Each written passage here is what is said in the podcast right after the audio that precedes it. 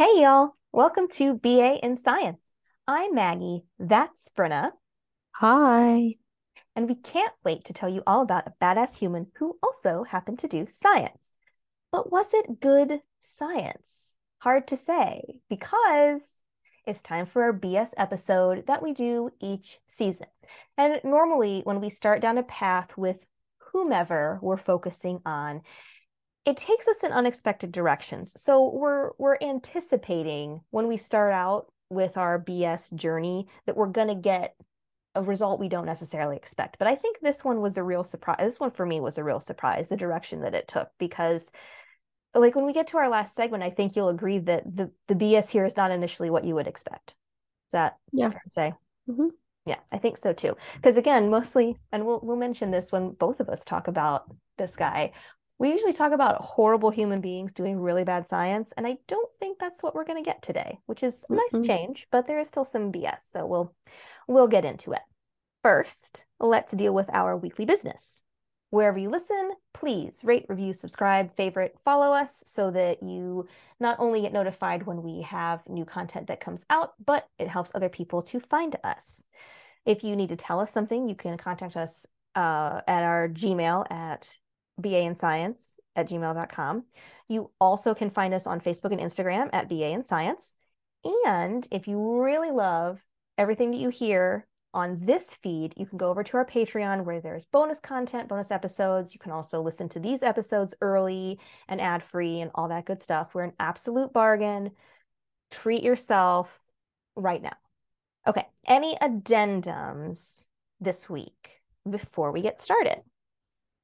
I don't think I have any. I mean, probably I do, but by the time we've gotten to this point, I've forgotten them if I have. So sorry. That's okay. I have three. Okay. Ashley S. guessed again, but she is not okay. right. But she okay. likes the rabbit holes that we're sending her down. Also, she sent us several hilariously adorable pictures of teeth wearing sweaters. Hmm. And they were fabulous. Yes. Did anybody else submit any teeth with sweaters? Moms were wearing cardigans. Oh yeah, they would. Yeah, I like it. Legit. I love that. That for them. Like a twin set is what I that's what they're like maybe with pearls. Waspy. Yeah, very waspy teeth is what mom was picturing, I think. I don't know. Um, perfect. So that was one thing. And then Ashley has also sent me a thing about a, there's a new book called Hedy Lamarr's Double Life Hollywood legend and brilliant inventor. And it's amazing. And I, it's not one that I came across when we were researching, so I really do think it is new. But it looks, hmm. uh, it's a kid-friendly kind of book. Hmm. So I highly recommend putting that on your to, uh, to your TBR if you your to be read list if you have okay. one, and if you don't, put it on there. Anyway. then start one and put that on there first. Then the last thing I have to discuss is do you remember when I was telling you all last week about what was in a very early form of toothpaste? And mm-hmm. there were some really questionable and ridiculous ingredients. Mm-hmm. Okay. And one of them was dragon's blood. Mm-hmm. And we wondered, like, obviously, it's probably not an actual dragon. Was it a lizard? What? Mm-hmm. What we didn't know what it was. Leslie, one of our listeners, sent me a thing about how dragon's blood is sap from the Sangre de Grado tree that grows in the Amazon region of South America. Hmm. Apparently, the bark and the sap are used to make medicine.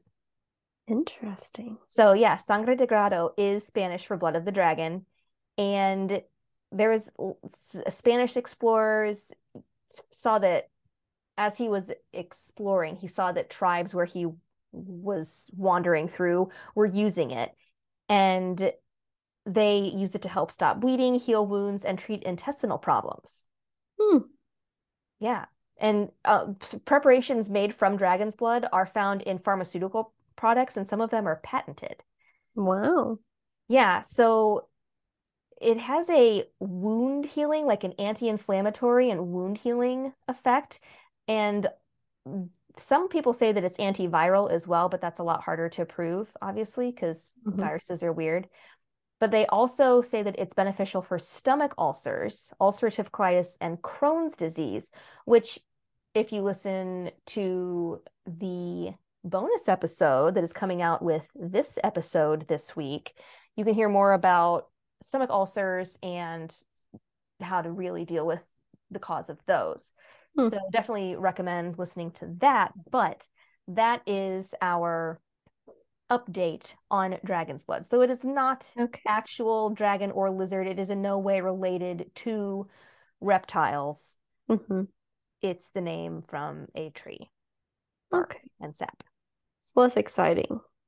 It is. It's a lot less interesting than actual. Like if there was lizard blood in it, that's weird and gross, and so that's something. but, but you know, but this. I mean, also tree sap in your on your teeth is also kind of weird and gross. It does feel weird, but remember the whole thing was like pulverized into powder and then yeah. make, you know, so eh, you know, but but now dragon's blood is not the weirdest thing that was in there, considering some yeah. of the other stuff.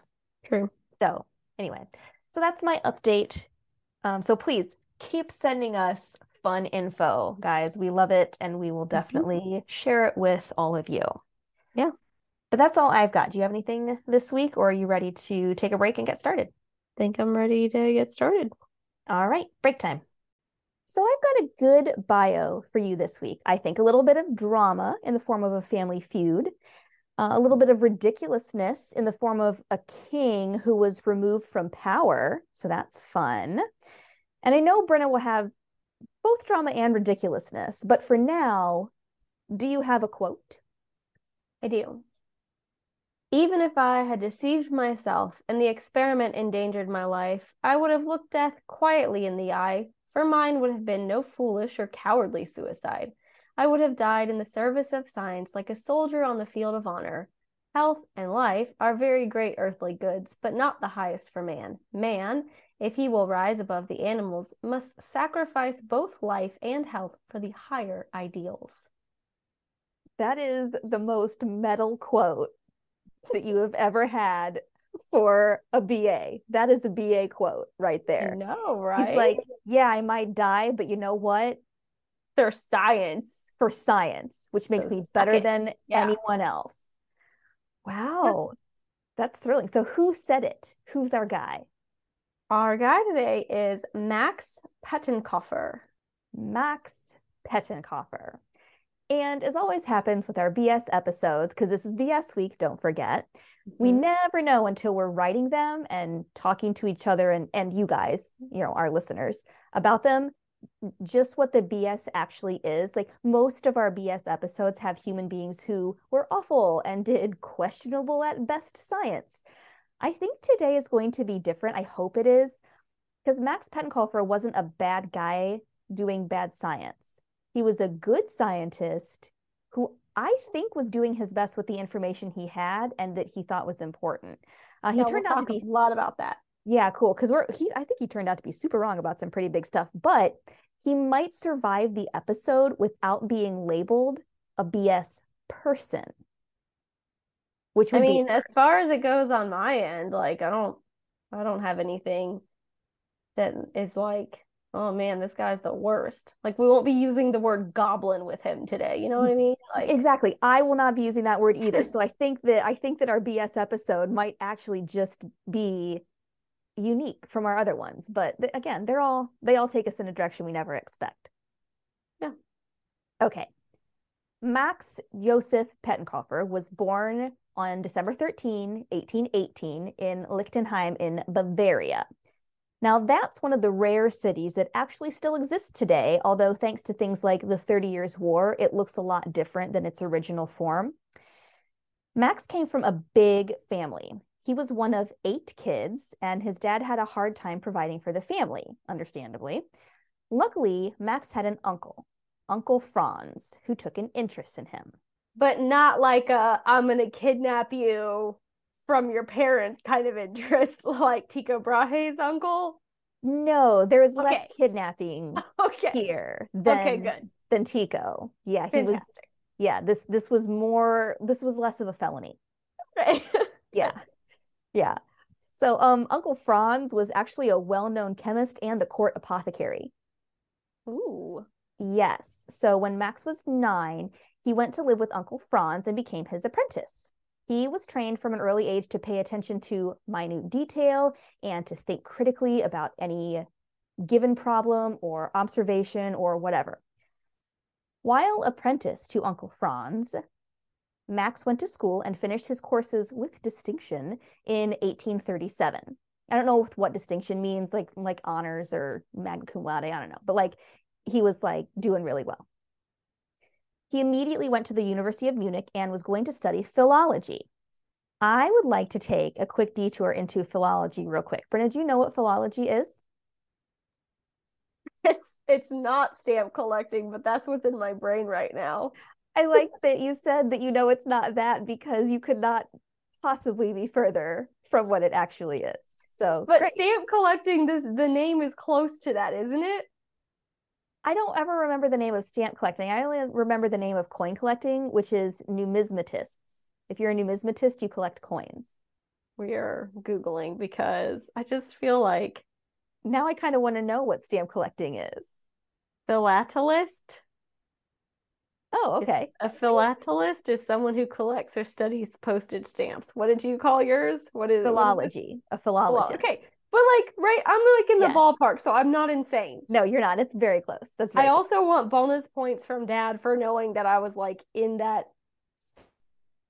sound family of Phil something.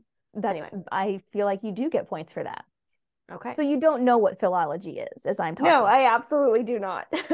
okay, perfect. So I or I had, do, but I don't know that it's called that. I don't know. Uh, you you do, but you don't know that it's called that because it was the same for me. I had to study it for a class that I taught on Tolkien because Tolkien, J.R.R. Tolkien, mm-hmm. the Tolkien, was a philologist. Um, but that word has a lot of meanings.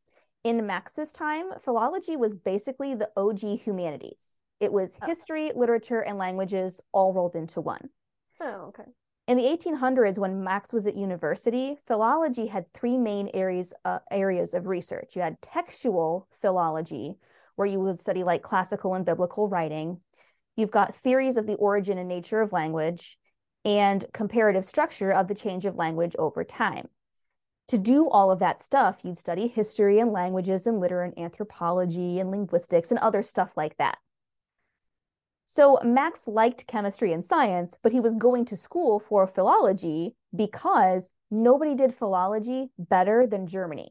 That was where this discipline originated, and they did it the best.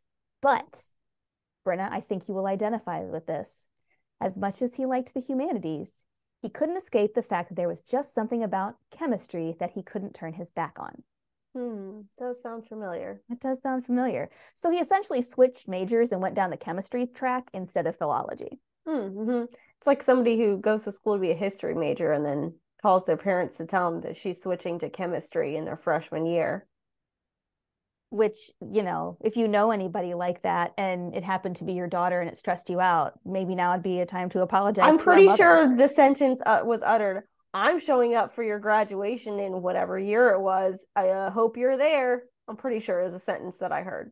That sounds about right. And you know what? To be fair, that probably was was rather motivating. I would think. I did. I got there, didn't you I? You sure. You sure were there. We were all there at the same time for that graduation. So, so and Max graduated too. But okay, lest you think that he gave up the artistic side of himself, I found something to indicate that Max was always an artist at heart. Between 1844 and 1845, he wrote a cycle of 16 chemical sonnets and published them in 1886. Yep. Sonnets about chemistry, friends. I mean, look, I'm a nerd. Don't get me wrong, but like I I'm curious. Oh, of course I had to find them and the oh, internet oh, yes. did not disappoint. I oh, found oh, an I found an article written by some Portuguese guys who I've gotten my sources and they took Max's sonnets and translated them from German into Portuguese. Oh great. Now, hold on. I speak a little German and no Portuguese, but once again, Google Translate comes to the rescue. I uh-huh. translated both, I spent a ridiculous amount of time on this. I translated both the German and Portuguese into English and kind of averaged them linguistically Okay. to get a good approximation on his first sonnet in the series. I couldn't do it for all 16 because it would have taken forever. Okay. Um, so I'm gonna read the English version to you, oh gosh. and then I'll kind of tell you what he's talking about in case it's not obvious. Um, I translated all of that too. I spent again, I spent a ridiculous amount of time on this. I'm let's see what- embarrassed for him before you even read this. I'm This like is way already less- cringing. Okay, it's way less cringy than I thought. I because I was like, ooh, I'm gonna cringe hard about this. No, Okay. it, it was oh my gosh, it's so good. Okay. So his Okay. first one is called The History of Chemistry. Okay. To a dark dungeon you have been expelled as soon as you have contemplated the light of the world. The Pope's spell and the interdict for all who let themselves be met at your place, although you knew how to unlock the bars, clever through many a secretive art. Then you found it trapped in other people's work and should pour medicines together to make drugs. Only when your self awareness brightly glowed have you ignited the sovereign wrath. You have won the throne that was your inheritance. Those who persecute you, despise you, and misjudge you have all come like Joseph's brothers now and beg for fruits from the land of Egypt. That now, to be fair, that is a I'm sure it sounds better in German. it sounds still. so much better in German. If you read Mm. it in the original German, it like it's it's flows like a sonnet should. It's difficult to do that into English. English. But let me tell you kind of what what that means. And there might be some things that you recognized because as I was reading the translation, I was able to pick out like, oh, I understand what that reference is, and oh, it must be talking about this, and I was right. So he starts out talking about alchemy and the search for the philosopher's stone. And then that turned into making medicines. And then he talks about phlogiston, and he alludes to the fact that practical chemistry was forbidden at monasteries by Pope John Twelfth. But then, with people like Lavoisier bringing chemistry to the front, everybody who shunned chemistry has come begging for it to explain the mysteries of the world. This is pretty deep stuff, in my opinion. Uh, yeah, it's interesting. It's interesting. And there, I, I like, I really wish that I would have had time to translate the other 15, but I didn't. It would, it, it took me hours to do that translation. I just So- feel like maybe there's a reason why no one in their lifetime has gone like, you know what, I should spend my time translating some chemistry sonnets. I think that there is a grad student out there, possibly listening to this right now, who's saying, Oh my gosh, I know what I'm doing for my senior capstone project or whatever. You know, I'm telling you, go find So what you're telling me is I need to go find a German professor at my school and be like, hey, let's recruit an undergrad to do an interdisciplinary research project and translate all these chemistry sonnets. That is literally music to my ears. Okay. Yes. And Mhm. publish them because these this the journal that this was published in, these got this was on a like a peer-reviewed journal. Oh my something. gosh. It was, it was like this whole big I had to like sign up for a trial and go past a paywall to get it, but I really wanted these, so I did it. And that's like that's it. They just just only these two guys in Portugal decided to translate from German to Portuguese. I, well, so they wrote their paper their was the in this in the context authors. of these sonnets were important to chemistry for the following reasons and to in Max's legacy or something. I don't know. Again, don't read These Portuguese. sonnets that nobody can read because they're in German Well, I mean, and no one's Germans can bothered to them. translate. What? Germans can read them. Okay. Well, I didn't know that Germans were the only ones that needed important science. They're not. I think we have shown that that's true, but I don't know what the I don't know because I, when I read the abstract again, that Mm. was in Portuguese, and something Yeah, kind of gets well, lost when you're yeah. translating. You know what I mean? So Okay.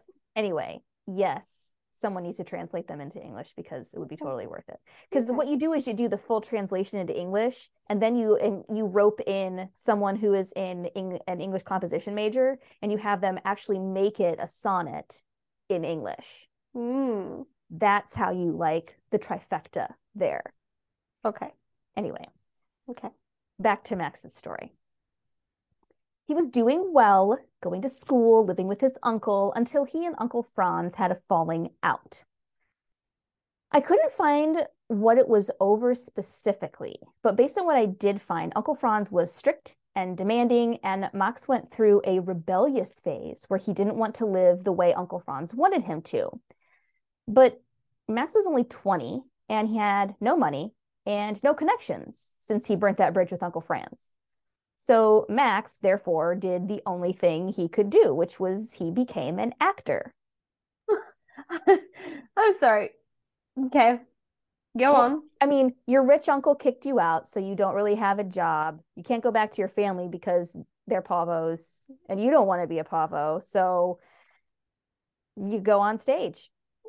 Mm, okay. So again, we're seeing his love for the arts. Now, according to one source, he got very positive reviews for his histrionic abilities. Uh, mm. According to one source, uh, another source, his reviews were not great. So mixed mm. reviews is all mm. I can mm. say about Max's mm. career treading the boards. Uh huh. Um, but his, and his uncle sent people to tell him to come back. Stop throwing a tantrum and just come back because like you were supposed to take over my job, and this is kind of mm. inconvenient for me, right? But Max refused. So how did this poet extraordinaire and moderately good actor become the subject of a science podcast? Well, because of a woman, of course. Hmm. Max met Helene Pettenkofer, the daughter of another of Max's uncles, and he wanted to marry her. Yes, they were cousins. It wasn't as icky. Listen, it was it, it was done at the time. We zero stars today, but it was a thing at the time. Okay, so like, I mean, we've talked again. We've I just guys like you gotta stop marrying your cousins. I mean, even please. even the Pope would have signed off on this one. Well, how far removed were they? It was it was it was another one of his daughter. uncle's daughters. So his mm, dad that feels just a lot close. That's real mm. close. That's first cousin business. It is. I'm sorry. I mean, first cousin business is a big thumbs down. I mean, look, I'm not saying like it ain't like Queen. Didn't Queen Victoria? wasn't uh, what's his face Albert her first cousin? Yep, I think so. Yeah, I think so. But like, you know, again, you passed on um hemophilia to all your kids. So like good, good job. Good job. So so maybe you want to just have more genetic diversity. I think that we would we would agree with that, but he did not. So okay, fine. So he's gonna marry his cousin. His first. He, he's gonna marry his first, his first cousin. cousin. Okay, great. She, is she like 14 or is she like a normal age? No, she's like a normal age too. Okay, good. So that he did not marry his child who was also his cousin. Like okay. there is no none of that. No, so no again, child cousin bride. Okay, just a just a cousin bride. Just a cousin bride. So again, he manages to not be a complete BS person because lots of people married their cousins at the time, and she was not a child. So yay. Okay. But she's and she said, "Oh my gosh, of course I'll marry you, but not if you're an actor because like actors are poor, so you know like you need a job." And so he said, "Okay, fine, I guess I'll go back to school and finish the whole chemist thing. And he was like real sulky about it. But Helene kind of got Uncle Franz and Max back together. She kind of helped them repair their relationship. And Max went back to school and did a lot of chemistry, but he also worked in medicine. And Uncle Franz initially wanted Max to also be court apothecary someday. And to do that, you needed a medical degree with your chemistry. You couldn't just be a chemist and go be court apothecary. You had to be like a doctor too. In 1843, Max finished his degree and was a doctor of medicine and surgery. His thesis, interestingly, was on a plant that, when prepared and used properly, could help with, among other things, cholera, or it was hoped that was the case. When Max was completing his thesis, he extracted resin from the leaves of this plant and self experimented with it. He found that it induced vomiting, quickened the pulse, and caused profuse sweating. So it sounds pretty poisonous to me. I'm not a doctor. But I feel like if you ingest something that makes you puke and have a fever and your heart race, it's maybe a substance you don't want in your body, but put it in your satchel. That Max was completely willing to be all in where self experimenting is concerned. It might come up later. So, Max has his degree, but he can't be court apothecary like Uncle Franz originally wanted. His uncle wasn't having it because Max had been an actor, and maybe just being a doctor was a more appropriate profession for someone who had once been in show business. Ew. It feels like Uncle Franz was a bit petty, but I don't know. In any case, Max couldn't be court apothecary, and he didn't have, quote, the talent or the inclination for practicing medicine, according to one author. So, what was he to do? Well, he went to Würzburg to do physiological chemistry research with the man who essentially invented the discipline, Josef Scherer. I'm going to skip over a lot of the work that he did there because that kind of is more toward science. I don't know if Bryn is going to cover that, but it really, none of it's really important to like his biology. On a personal note, Max worked under some of the most influential and brilliant scientists of the time, including Justus von Liebig, who is one of the founders of organic chemistry. But as awesome as this time in his life was, the bane of all researchers, lack of funding, would disrupt yeah. his endeavors. Not only did the funding for his project dry up, he couldn't get another teaching position because nobody was really hiring medical chemists just then. Maybe. I mean, that could be a reason, right? I mean, that sounds sounds legit. Actually, there was a different reason, and there's tea with it, and I'll tell you in a minute. So put that in your mm-hmm. satchel. Put that in your mm-hmm. satchel that there was a reason he couldn't get a job, and it wasn't because nobody was hiring. So, in this time, in the interim, he did lab work at a local hospital in Munich for free for like six months, which was not ideal. But since he couldn't get a position in his field and he needed to make money, he just got any old odd job that he could. The job that he got happened to be at the Royal Mint, and he made 60 cents a day, which would be less than $40 a day now. But back then, it actually wasn't terrible money. And it was good enough that he and Helen, Helene finally got married. So, yay. Surprisingly, he enjoyed working at the Mint and used his chemistry prowess to improve their methods of assaying. Do you know what assaying is? Speaking of numismatists. Well, I mean, I would hope so because you're a chemist. I did not. but assaying is determining the quality of things. And in this case, it was gold and silver because it's, you know, the mint. Basically, he figured out that a particular coin they were using had a high platinum content, which made the refiners work really difficult. So he improved the coins and saved metal and was pretty successful there. And of course, he did his own little research projects on the side. One project was on a special kind of glass called purpurin. It's from ancient Rome and it's blood red. Mm. Rich people used it for mosaics or household items. Why was Max messing with it? Well, a gentleman by the name of King Ludwig of Bavaria was really interested in it. He was building a reconstruction of a Pompeian villa and he needed the glass for accuracy. Is this the same crazy one who like drowned himself in the lake or whatever? We're coming to that. Oh, okay. Is yeah. it the same? Mm, maybe. Okay. The problem was that nobody knew how Romans had made this glass. So Max rediscovered how it was done, and the king was thrilled. Now, I'm gonna I'm gonna connect some dots for you. Remember how I told you that nobody was hiring medical chemists for university jobs? Mm-hmm. Okay, that wasn't true. Max had trouble getting a job in his field because the minister of state at the time was a guy named Karl von Abel. Karl had several positions in the government under King Ludwig, and this was one of them. But Karl was a jerk. He was involved in a duel when he insulted his predecessor, basically messed around and found out with a lot of people, if you know what I'm mm-hmm. saying. Mm-hmm. Lots mm-hmm. of drama. Mm-hmm. And Max wasn't on good terms with Karl. So it made it hard to convince Karl, who was in charge of mm. state universities, mm-hmm. that the University of Munich needed a medical chemist position and Max himself should be the one filling it. But mm-hmm. Karl messed with the wrong person when he opposed the naturalization of King Ludwig's mistress, Lola Montez. She was a dancer and an actress before she Uh-oh. was the king's girlfriend. Uh oh. So Lola was very influential. And the very Lola? She was a showgirl? That's exactly who she was. And if you're not singing Copacabana right now, then what are you doing with your life? Copacabana. Amazing. Okay. The Bavarian people hated her guts, though. Mm-hmm. But mm-hmm. King Ludwig did not care. He made her a Bavarian citizen, made her a countess, and set up oh. an annuity for her. Oh, man. Yeah. Karl and his okay. people objected to this move by the king, and King Ludwig was so irritated, he fired them all and did as he pleased.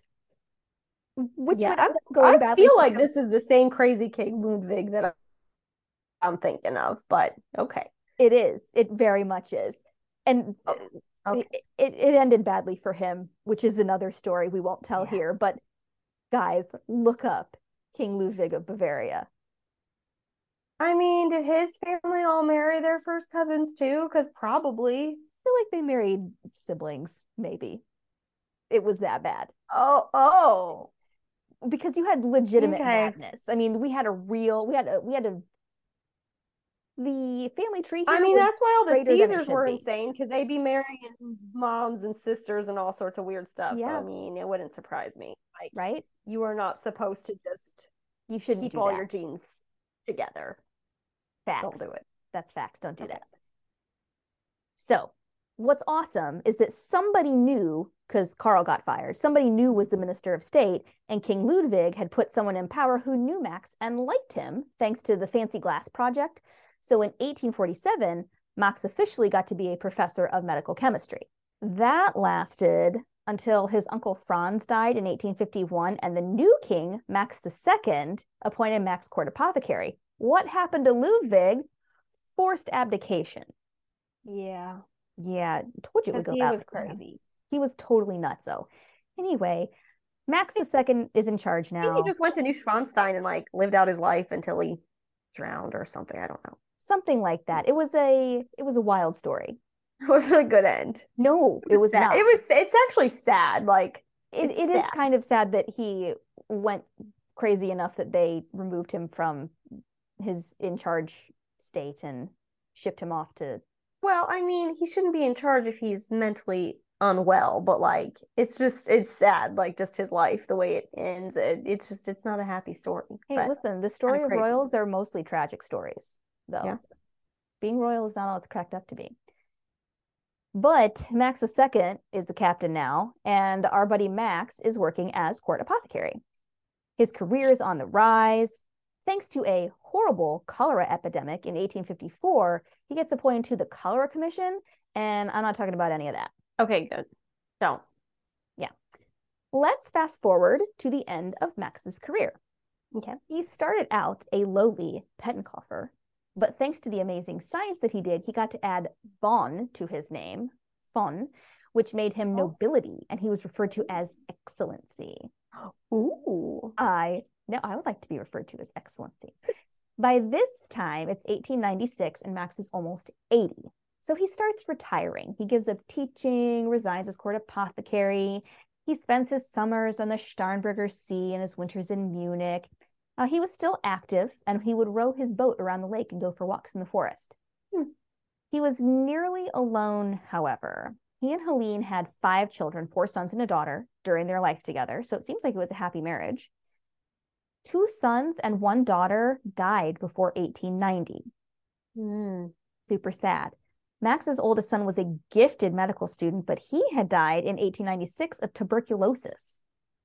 Okay. So Max was cared for by his remaining son and daughter in law. Now, he had some pretty serious mental health issues at that point and was struggling with depression. He complained of being tired and he said he was losing his memory and his ability to concentrate. So in 1901, he felt like he was of no use to the world and his depression worsened. So, and this Mhm. is this is pretty rough, guys. So, you know, if you're kind of sensitive about these kind of issues, maybe maybe just skip ahead a little bit. He got a severe throat infection and was in a lot of pain, which sent him further into a downward spiral. right. Now, at his autopsy, they would find chronic meningitis with calcification. Ooh. Yeah, symptoms of chronic meningitis include headache, stiffer sore neck like a throat infection, Mm-hmm. hearing loss, memory loss, and brain damage. Mm-hmm. What is it caused by? Usually, the chronic form is caused by a slow growing fungus or Mycobacterium tuberculosis. Oh. Since his son had died of that, I'd say that was probably the culprit. Yeah. Um, but his illness was worsening. They didn't. Th- this was after he died when they found out that this it was meningitis. So when he was alive, though, his illness was worsening. He couldn't sleep, and he was distressed about the fact that his brain wasn't what it used to be. Sure. So one night, after his daughter-in-law put him down to bed, he waited a couple of hours and then used a revolver he had bought himself to shoot himself in the head. Oh Just- man. Yeah, it's really tragic. It was really sad. Like just How old was he? He was in his 80s when that happened. He was in his 80s. So, yeah, pretty rough. He was buried in a cemetery in Munich, and a memorial to him was erected in a public square in the city. So, It's a very sad end to actually a very interesting person. Yeah. So that's what I've got on his bio. So from all of that, you know, he I, I had no reason, as we said, to use the word goblin when referring No. to him. So, you know, he's not a BS person. So Nope. why oh why did he end up on our BS episode? Are you ready to tell us? Uh, sure. All right, let's take a break and we'll get into it. Okay, Brynna, we need to take a minute to tell everybody about Proton Guru and the MCAT ladder. Yeah, we definitely do. It's really great. The whole idea of Proton Guru is academic accessibility. So at protonguru.com, you can find a free full organic chemistry course, a free MCAT organic course, and diversity modules related to organic chemistry. The cool new thing that just got added might be the best part, though. It's called MCAT Ladder, and it's an MCAT test prep course like no other. It's prepared by a group of passionate faculty who really wanted to keep costs low.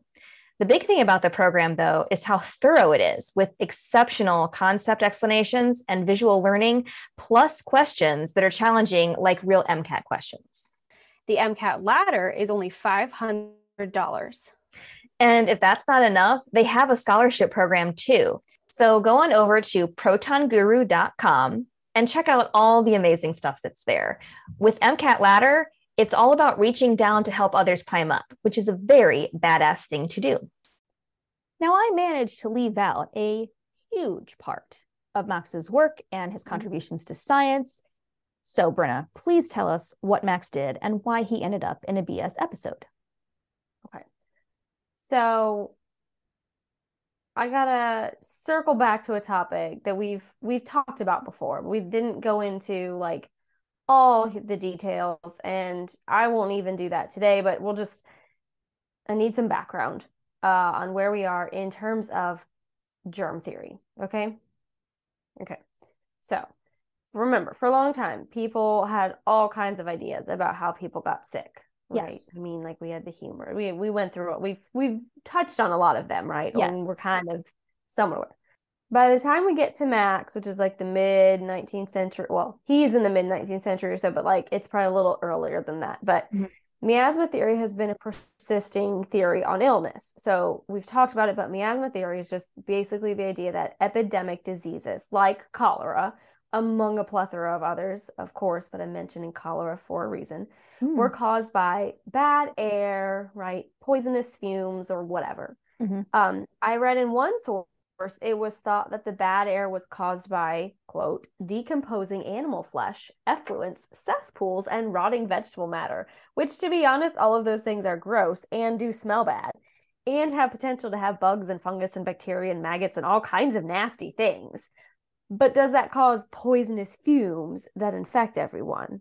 Well, no, right? Like, no.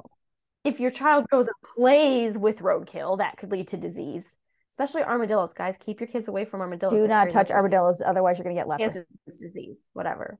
Sorry. Sorry. But if you walk by roadkill, remember when we were hiking that one time and we walked. you had to take that path across that went by the road and there was that dead raccoon and I couldn't like not look at it. It was really it was definitely a, a defining feature of your childhood, I would say. It's something you would talk It about was like, a- yeah, yeah. Um, you know, um, but anyway, like you're not gonna catch anything. Like I walked by the dead road, you know, the dead raccoon on the side of the road, and it's not like I caught tuberculosis. You know, like I didn't Right. catch anything. Right. But think of these people in the 19th century with way less technology, research, etc. And to be Mhm. honest, miasma theory lasted so long because it was something that explained what people observed or what they Right. thought they observed, right? Like if you live in a poor area with a bad sewage system, no good source of fresh water, lots of trash, lots of whatever, refuse, those areas did tend to get hit harder when disease came to town, right? I mean, it's not that the upper echelons didn't get affected as well, but like there when cholera outbreaks hit, when different outbreaks hit, where do they normally tend to hit? The slums. Probably some of the poor, dirty, dirtier parts of the city, right? Yeah. So there's a guy, Sir John Simon, who is a public health reformer, said that epi- epidemic diseases do in fact favor excrement sodden earth, excrement reeking air, and excrement tainted water. Well, yeah. I mean, if yeah. there's poop in the air and in the water, I feel like that you're going to get sick, but not for the reason they thought. Yeah.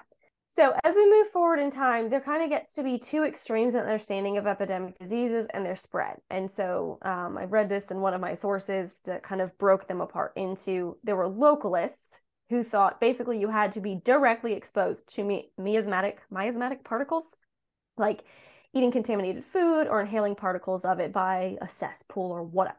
Okay. Contagionists, on the other hand, said that infectious or infected people spread it through their breath, sweat, poop, skin, clothes, etc. Okay. So from what I read, most doctors of the time kind of fell in somewhere between those two extremes. Um, okay. I mean, obviously there were those extremes, but a lot of doctors, I think, kind of eh, wavered in between. But there's no general consensus on how these types of diseases actually spread. Okay, so I actually, um, it's weird because sometimes I read some places I read that Max was a believer in miasma theory, but I don't think he was. He kind of rejected miasma theory and he was kind of on board with the idea that specific germs could cause epidemics. For example, and we're going to keep using cholera as an example, um, if you get cholera, it's a certain microorganism that you get in your system and it does its damage and then you excrete it out. Okay, so he does say, like, okay, there's a specific thing that could cause it. But Max has a bit of an interesting spin on this, and he uh, it's it got described as the XYZ theory.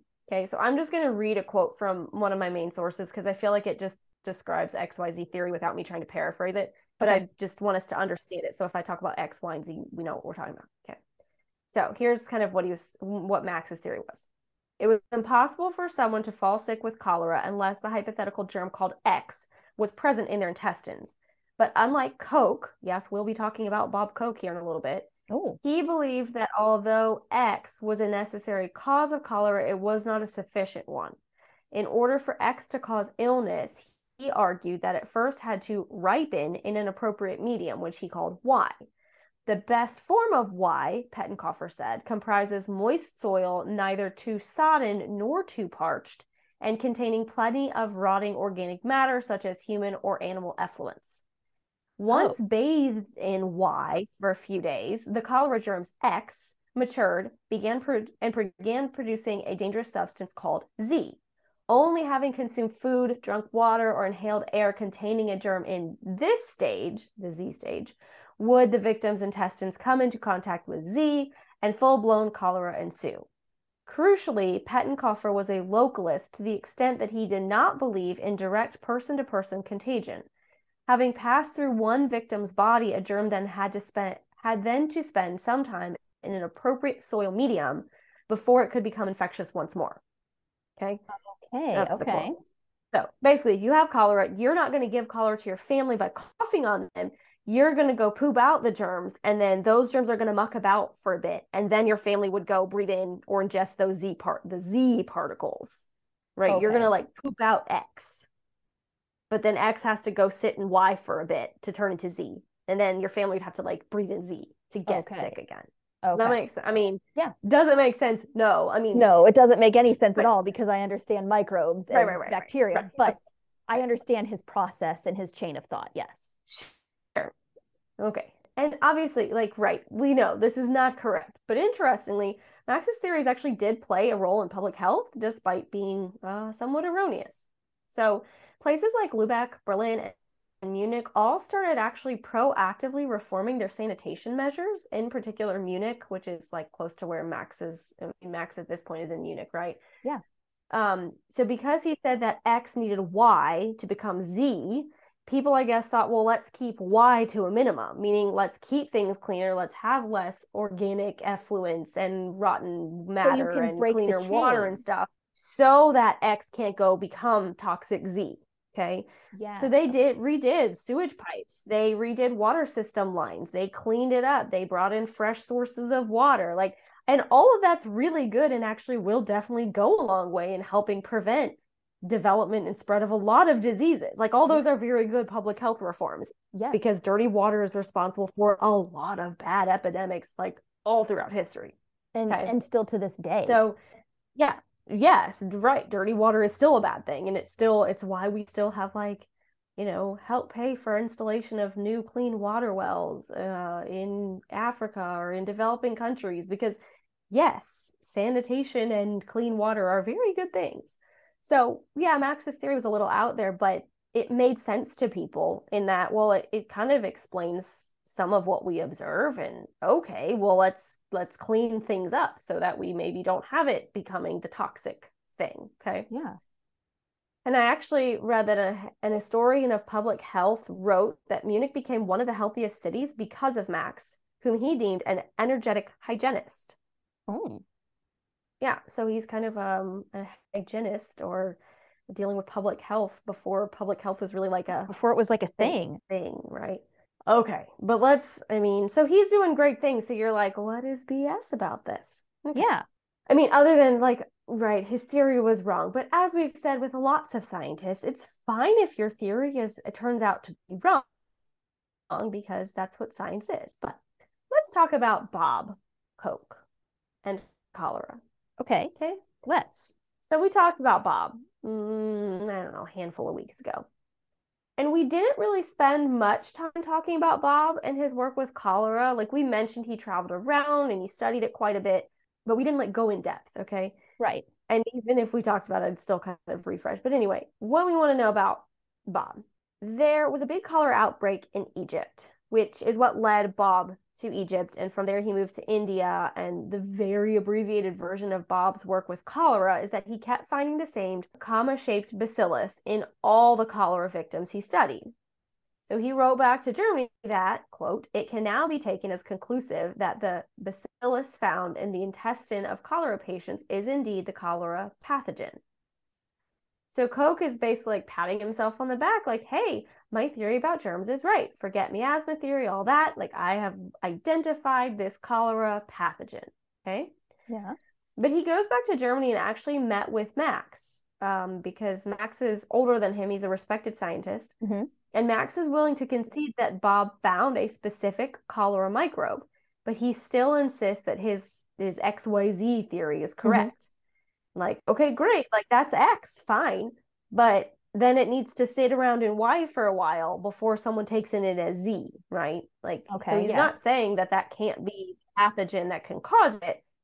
But again, he's going to say it has to go into the soil, it has to do percolate, whatever. whatever. So, anytime a new scientific idea is introduced, there are still plenty of people who don't think it's correct. You have to study it, you have to prove things, right? You have to show why your theory is better and so forth. So, Bob wanted to do more to prove that his theory was correct. So Bob cultivated his own bacteria and injected it into animals, rabbits, guinea pigs, cows, etc. Mm-hmm. None of these animals actually got sick. So Bob just decided to conclude, well, apparently only humans can get sick from cholera, um, which from, is a big leap to make. It is. Well, from human cholera, I mean, because there, as we know now, there's more than, I mean, there's lots of bacilla, bacilli that sure.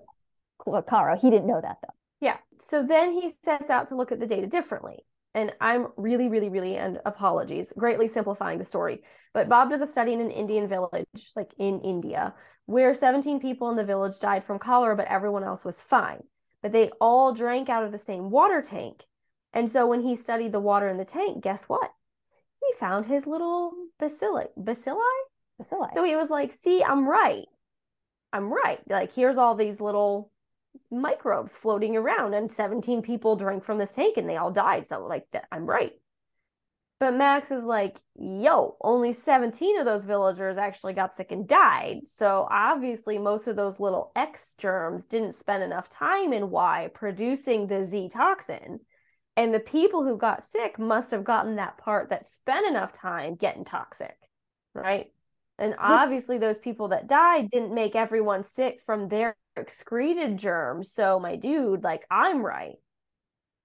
Right. So Which, like Bob's like, trying to I say, can't... oh well, I found I found the microbes in the water, but Max is like, okay, but only 17 people died. If if that's what causes it, then everybody who ingests that must must get sick if your theory's right. But if my theory's right, that makes more sense that only some people got sick and died. But see, that's not how immunity works. And you know, that's, but that's we haven't been but we haven't yet. got there. Right. We haven't we got there. We have no idea. They had no idea. We'll actually mention a couple names here, but there's somebody um, we'll talk about who's like a huge per- name in immunology and the understanding of that. But mm-hmm. so there's debate still. It's it's you know again, if we take just, if we don't know anything else and we're these people looking at this data, it's not crazy what Max is saying. No, Because it makes a lot of sense. Like I would totally, if it was me, I would. uh, He he is actually making less of a leap than Bob made, saying, "Well, guess animals can't Sure. get cholera." Like like Max is following a formula here. Sure. So let's get to the most interesting part of the story, which is maybe what people think is BS. I don't know. I have my own thoughts about this. We'll talk about legacy, but it's October 7th, 1892. Max 74, you guys. Okay, I don't think I realized that until I really like read that again. Hamburg is in the throes of a cholera epidemic, Mhm, and Max is still trying to prove his theory about cholera. mhm. And I read this, I read this quote about the incident, and I just I liked it. So Koch sent him a tube that swarmed with wee virulent comma microbes, and so Pettenkofer swallowed the entire contents of the tube and said, "Now let us see if I get cholera." The failure of the mad Pettenkofer to come down with cholera rema- remains to this day an enigma. It's a quote from the Microbe Hunters from like 1926 by Paul de Kruif, but I'm so I just thought that that quote was funny. I'm so upset by by all of that right now. I just can't. I I just like simply that he called them the wee virulent comma microbes. It Oh yeah, sounds- that's obviously the best cute. part. Yes, it's very cute. cute. Um, but another source I read said that Max swallowed one cubic centimeter, which is a milliliter, of bouillon laced with cholera bacilli. And to make things even more scientific, because Bob, so Bob had claimed that the stomach acid might kill the bacteria. Like, well, maybe people don't get sick because like the stomach is acidic and it might kill the bacteria.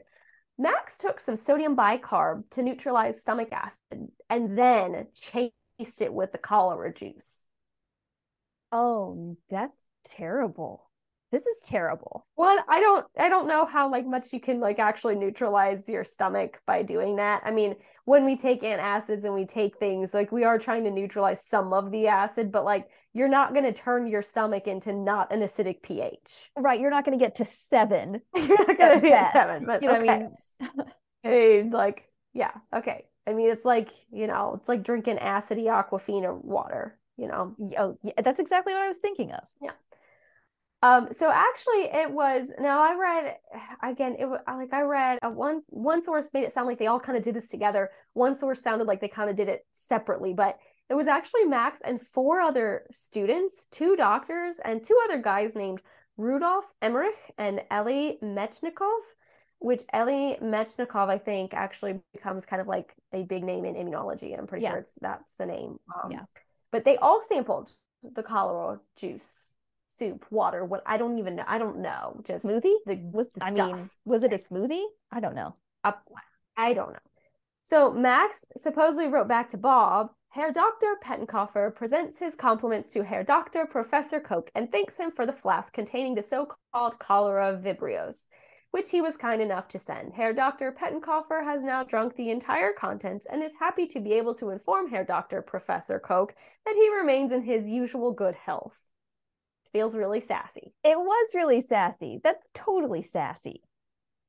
Except for one source I read said that Max did have abdominal colic from gas pains and diarrhea that lasted a week, but he didn't become seriously ill. So, Well, not everybody who gets cholera gets as seriously ill as we all think of cholera. Some people just Well, have the yes. runs for a day, you know? well, uh, yes. So also, this source, the same source, said that he had, quote, an enormous proliferation of the cholera bacteria in the stools, which I, I do not want to know why they know that. I don't want to know. That's Don't you know- probably reason number 457,000 why I have no desire to be a doctor or a nurse for any reason or a lab technician because somebody's got to scrape up some of that poop and smear it on a slide and then look at it. And I'm not doing that. I'm simply not. I mean, my guess is Max probably did it himself.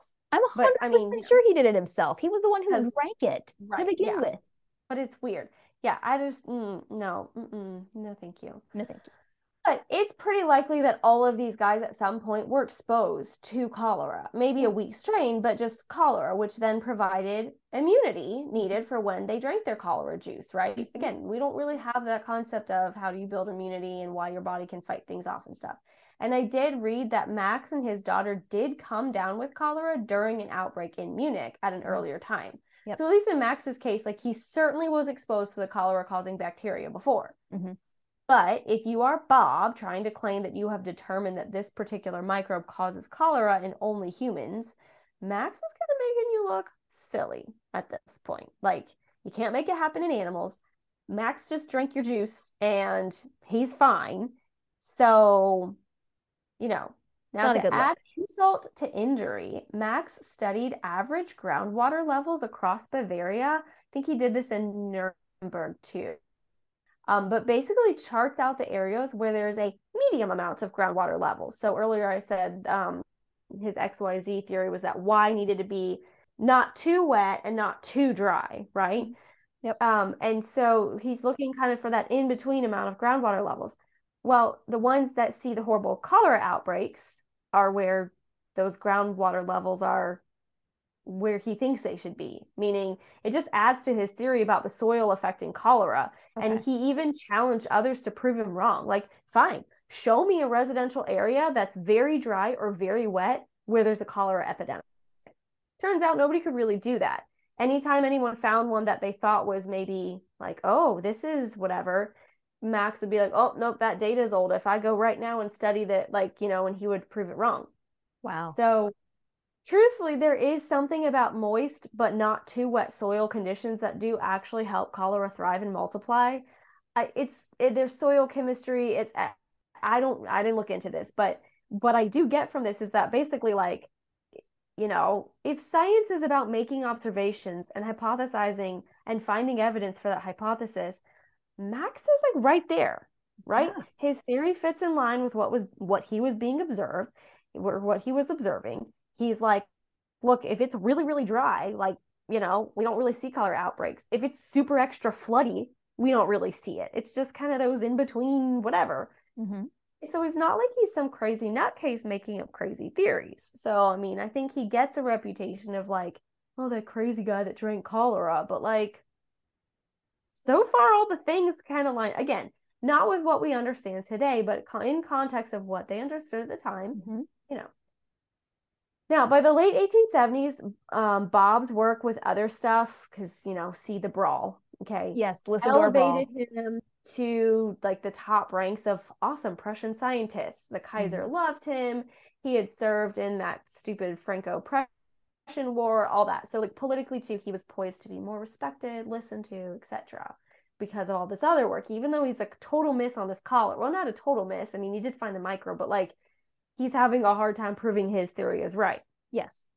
So Max and his work kind of fall to the bottom of the stack, you know, just mm-hmm. because he doesn't have the same amount of prestige and political, you know, whatever. I also read a really interesting take on why Koch's theories were so popular in Prussia during this time. And it boils down to this is super, I would go down this rabbit hole, but it does get into a lot of political and socio whatevers of the time. But Koch's ideas gave the government a reason to interfere and control the people through public health measures. Max was anti quarantine, Bob was pro quarantine. The government liked the idea of being able to control the masses with public health measures. So, food for thought my jaw is literally on the floor from that. I'm gonna like I'm gonna have to ponder that. I'm gonna have to sit with it for several days. Guys, like what a what what a wild theory. Oh my gosh. Yeah, food for thought. Just food for thought. Now, I want to also say that while I spent most of my time here talking about Max's work with cholera and like that, you know, epidemiology type stuff, he did other BA science stuff. And I can't go into all of it because we just don't have time. But um, just a couple examples that I found really interesting. He apparently developed a qualitative test for bile acids, and it was known as the Pettenkofer bile acid test. So wow. bile acids are, sorry, bile acids are something produced by your liver. And so if you're trying to screen a bunch of things related to the liver, it's something that can be tested. Bile salts that build up become things like gallstones. Ooh, yeah. Such. So not good, good stuff. Kind of yeah. yeah. Um, he discovered creatinine, not creatine, creatinine, which is a uh, was at the time a new amino acid in urine. So creatinine is something that can be tested for still today to assess kidney function. You've probably yeah. heard of it. You or yeah. you might have seen that in a panel or whatever. Yeah. Um, but he apparently discovered that. Wow. I didn't go I didn't go much more into detail, but I, I didn't research that, but apparently he did. And he was also interested in indoor air quality. And today there's a still a measurement of CO2 levels known as the Pettenkofer number, um, which again we'll talk more hygiene in the legacy because it's okay. kind of interesting. Okay. But here's something else I read that I absolutely love about Max. He was a chemist who studied the elements. Mm-hmm. As the understanding of the elements developed, obviously we had a lot of gaps in our knowledge of what we today have on the periodic table, mm-hmm. right?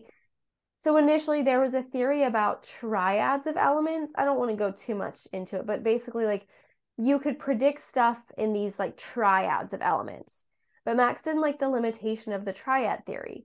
So he spent time looking at connections between elements and he argued that the weights of different elements in a group were separated by multiples of a certain number, which that number varied depending on the group. But basically, he proposed the idea that you could use that theory of multiples of constant differences to calculate weights of elements that otherwise might be hard to measure. So, what is wild to me is that Max actually is mentioned by Mendeleev himself in his articles as someone who had influenced his work on the periodic table. Like we always credit Mendeleev as the developer of the periodic table, but I think it's wicked that Max played a role in shaping his ideas about how to fill in the gaps on the periodic table because that's what we credit him for, right? Like he organized this thing and then he predicted that if this element was here, then the next element, did, right? Like we talk about how his he systematically kind of helped figure these things out and he was actually pretty accurate. Max played a role in shaping his ideas about how to do that. That's absolutely BA. That's absolutely that and that right there is enough to earn him a spot in a regular BA episode. I know. Isn't that so cool? I didn't know that. When you started talking about multiples, I was thinking, wait a minute. This sounds very much like groups and yeah. you know rows and columns. And I, and I apologize stuff. to the person or people who developed the triad theory because they also at least were onto something, right? And I didn't mm-hmm. write their names down when I read it, but um, yeah, I just I love that. I love that so. I love that journey for him. I do. Um, we do. We love that journey. I love that journey. So I know that wasn't like a long time spent on his work outside of the whole cholera thing, but I just did want to mention that there is a lot more to Max than I think might normally get discussed if he gets discussed at all, which I think is a perfect place to take a quick break because I want to talk about just what is BS about Max's story and what is his legacy and what do we think about it. I agree. Let's take a break. I believe here now we have some discussing to do because Max got some stuff really wrong in terms of his scientific theories. But does that make him a fool? Does that make him a BA who was doing his best? John Waller, the author of one of my sources, says that, quote, the history of scientific discovery needs to be contextualized. Scientists that were proven wrong were rarely dullards. They were competent scientists, and their theories were good efforts for their time. End quote.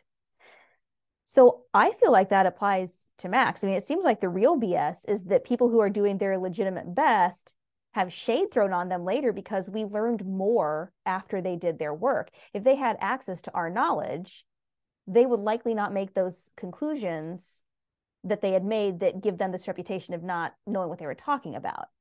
So, I mean, what are your thoughts? So, I actually have another quote from that same book that you quoted from. Far from being an act of puerile folly, Pettenkofer's self experiment should be seen for what it really was one of the critical moments leading to the birth of the modern science of immunology. So I'll be honest, I'd never heard of this guy till you told me, you know, normally this is normally how it goes. I mean, I've come up with some. There are lots on the list that are like ones I've suggested, but it's been a while. So even if I suggested them, I probably don't remember them. But I'm like, oh, I don't know who this guy is. Um, and at first I thought maybe the BS was like he was drinking the science because we always say like you shouldn't drink the science. And still, Facts. I recommend don't drink the science because, you know, whatever. But um this that book that we both quote, it's called Leaps in the Dark, but um, you know, he maybe had a reputation or he gets like, oh, he's crazy, he's mad, he's eccentric, he's mentally unstable or whatever. And to be honest, his ending was really sad. And he obviously struggled with a mental health issue, which, whatever, we all like, we all know people have, like, it's just that's what it is. But was he just like some crazy scientist? I mean, he's not the first guy to try stuff on himself. Like, tons of BAs try stuff on themselves. Um, Yeah, uh, because just- somebody has to try the science, and in some ways, ethically, right? Like, I'd rather you try out a drug or a vaccine or whatever else on yourself because randomly making forcing other people to try it um is super bad. That's been done in the past, in Mhm. the kind of recent past in some cases, which is really bad. I mean, there Tuskegee is Yeah, that's is that's the, what I was is the best of. example of that, Yeah. I think, which was horrifying. It's horrifying. horrifying, right? So, um, you know, his quote that we started out with, like, he's gonna die for science. I mean, at least he has the idea of like, well, I want to know answers, so this is how I'm gonna get answers. Um, so again, you, you know, we don't love eating, drinking, doing, trying the science on yourself, but again, some at some point, so, something has to, somebody has to try something, right? Someone has to be first. Um, so I don't know. I think Max was just really convinced his theory was right and wanted to prove it. And so he did what he thought was best to make it happen. Like, you know, it was probably wildly irresponsible to drink cholera juice or soup or whatever it was. I'd but say. do we trash his name and drag him because some of his theories weren't right? Like X- the XYZ theory is not how cholera works. No, right? People still respect all kinds of scientists throughout the centuries, even though they had things wrong. I mean, there were lots of famous scientists who believed in the four humors, Mhm. and we don't go, oh my gosh, that's so stupid. They believed in that. I mean, Right. it was dumb, but like, we don't think that they're less of a, an important scientist because they also happen to have beliefs and theories that for that time made sense to them Right. based on what they knew and didn't know or whatever. Mhm. And then that Leaps in the Dark book also brought up a really good point too, is that in the 19th century, you have all these fields like really taking off, like bacteriology, epidemiology, immunology, Mhm. etc. But it does take a few decades before they all start talking to each other Yeah. And recognizing that like you need all those fields together to really get the full picture of the information you need to fight, control, manage, whatever you want to call it, epidemic epidemic di- diseases, management of public health, whatever. But all of them go together and taken on their own that doesn't necessarily give you the full picture. Like, did Koch develop or find that comma shaped bacillus that is important or bacillus that's important for like this is what causes cholera. Yes. But then he also needed to go beyond that and understand things outside of just here's that one microbe Mhm. right Yep. before it all kind of gets put together. So i do you know i do think max contributed to that advancement. And i've uh, mentioned it a couple of times but another article i read said that max is quote a pathfinder and pioneer of modern hygienic science he basically advocated constantly for clean air, clean water, clean soil, good clothing, good nutrition. Like, yeah, you know what? If we want to not be sick all the time, if we have clean water and soil that's not covered in excrement that we're playing in or kids are playing in, and we have warm clothing and we get proper nutrition, like all of that will be good for keeping us healthy. Um, that's a that will lead to a better and healthier way of life. He's right, right? And so, thanks to his push for hygiene, as we discussed, there were a lot of reforms around this time, um, like in Munich, like we talked about. He also became the first director of the Royal Testing Institute for Food and Drugs. Like, I guess, like an OG FDA almost, right? Yeah. In this case, the purpose here was to study different components of food and beverages, evaluate what happened during different cooking methods, study how storage, sealing of foods, etc., affected their shelf life, for lack of a better word, Sure. and then um, of course, he actually established his own hygiene programs in medical schools, and he eventually had his own institute for hygiene. Wow. Um, so that which uh, neither of us mentioned, but he did um, had a, he had his own institute for hygiene, um, and I think that just shows how committed he was to his cause. And um, yeah, so I mean, yeah, he's sure he's the guy that drank the cholera, but he's so much more, and I just I think he's pretty awesome. Yeah, I I agree with that. I think that I think the BS is that his his reputation is he's the guy that drank cholera. But then the rest of that story is he didn't get it. And Yeah. and Yeah. all these other things because I feel like we because we've talked about this before. You and I are of the are are in the category of people who believe that science has to be observable and repeatable. Mhm. And when you observe something, you hypothesize about why that thing you observed happened. You run experiments to test Right. that thing, and then you draw your conclusions. That is how science works. We that is how, what we believe. Why we teach, you know, third graders the scientific method, right? And make them Right. do science fair projects because If if I if I way to go can't about it. if I can't see it and I can't repeat it, I don't consider it to be scientific. You can have lots of other names for it, but real, at the end of the day, good science has that observable and repeatable component to it. Mhm. And Max was doing that. He was observing these things. Mhm. He experimented with it. He came up with a conclusion about it, and he he was able to fit that the the observations to his conclusion, and he it, it worked together. Right. At a basic level, that's good science. Right. So even Now, though did him not getting cholera because one time he drank cholera juice prove that his theory is correct? No, because you'd have to You repeat bigger that several times. But you need a bigger sample size. He would have to repeatedly drink cholera and be exposed to it over time, which is how they ended up. That's how they kind of end up doing clinical trials. You know what I mean? Like that. That's that's that whole idea of we need to test this a whole bunch of times, get a whole bunch of people with tuberculosis. You know what I mean? So it is he he is and once it once again the bs was not that he drank cholera that's not even what it is the bs Mhm. is that his reputation is just that because he really was a lot more and Yeah. especially with the hygiene thing because it's so interesting that he was such a proponent of hygiene because while he was alive the crimean war was going on for part of Mhm. that time Mhm. and we will be covering a BA who had a lot to say about hygiene and the Crimean War, and actually ended will end up proving Max's hygiene efforts, statistically proving that he's right about it.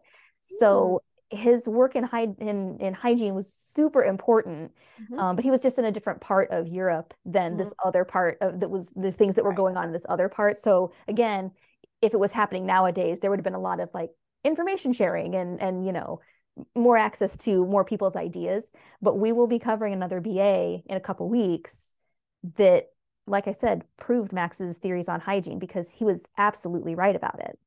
Mhm.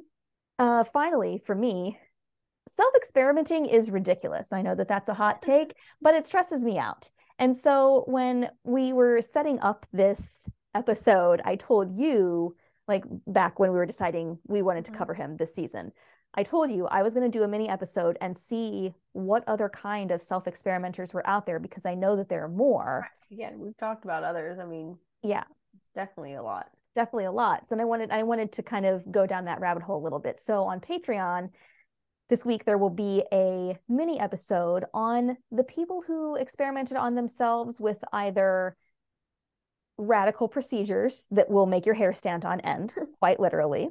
Then there are people who experimented by giving themselves diseases and people who experimented by giving themselves a untested cure.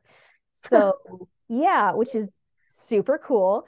So um, we will we will be discussing other people like Max who have good reputations despite the self-experimenting. So so yeah, I think he's an outlier um, a little bit in that way. But yeah, he's definitely a BA and uh, yeah, For sure.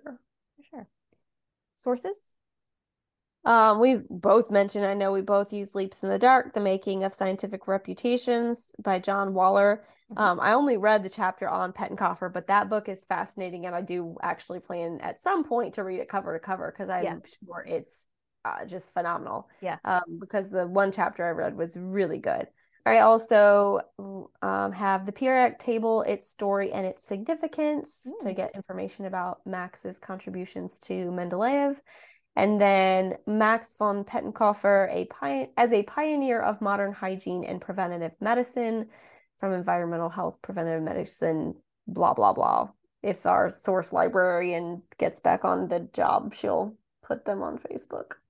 That'd be cool. But definitely, I do recommend, I'm verbally recommending Leaps in the Dark by John Waller. If this kind of thing is interesting to you as uh, just a subject matter, if I do get read, read cover to cover, I'll do a review, you know, Evil Donkey review of it at yeah. some point.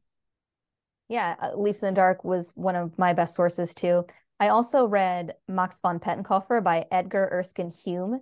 It was from the 1920s and it was Ooh. very interesting because again you're reading it at a time when we don't know then what we know now. So there's lots of outdated info, but it was still I still mm-hmm. learned a mm-hmm. lot from it. It was yeah. a very interesting book.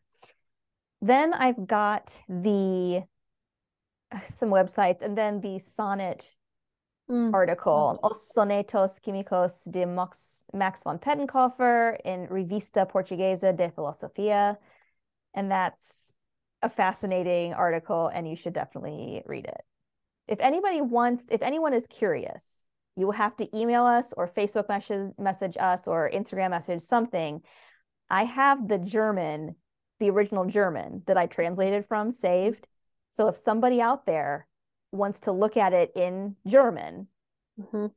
and see if they can get a better or you know make it into a true English sonnet, then I will send it to you. You can have it. You don't have to go looking on this thing for it. I like I've got it. So just let mm-hmm. us know. Hmm. But if you want to see all the other ones, go look at that article because oh my gosh, it's really good. Um, so yeah, so I think that's those are kind of my big sources. So I think we're ready to tease next week. Do you have a teaser? Well, I was trying to find a good calculus joke, but they were all too derivative. So instead, I'll tell you that you may be infinitely impressed by our BA next week.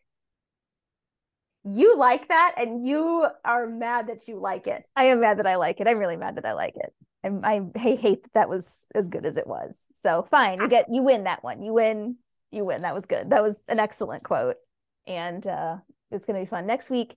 The research for next week stressed me out. It's one of the hardest researches that I've done. It might be the hardest one I've ever done. Meanwhile, I'm over here loving this episode that I had to research because my part was way better probably than yours.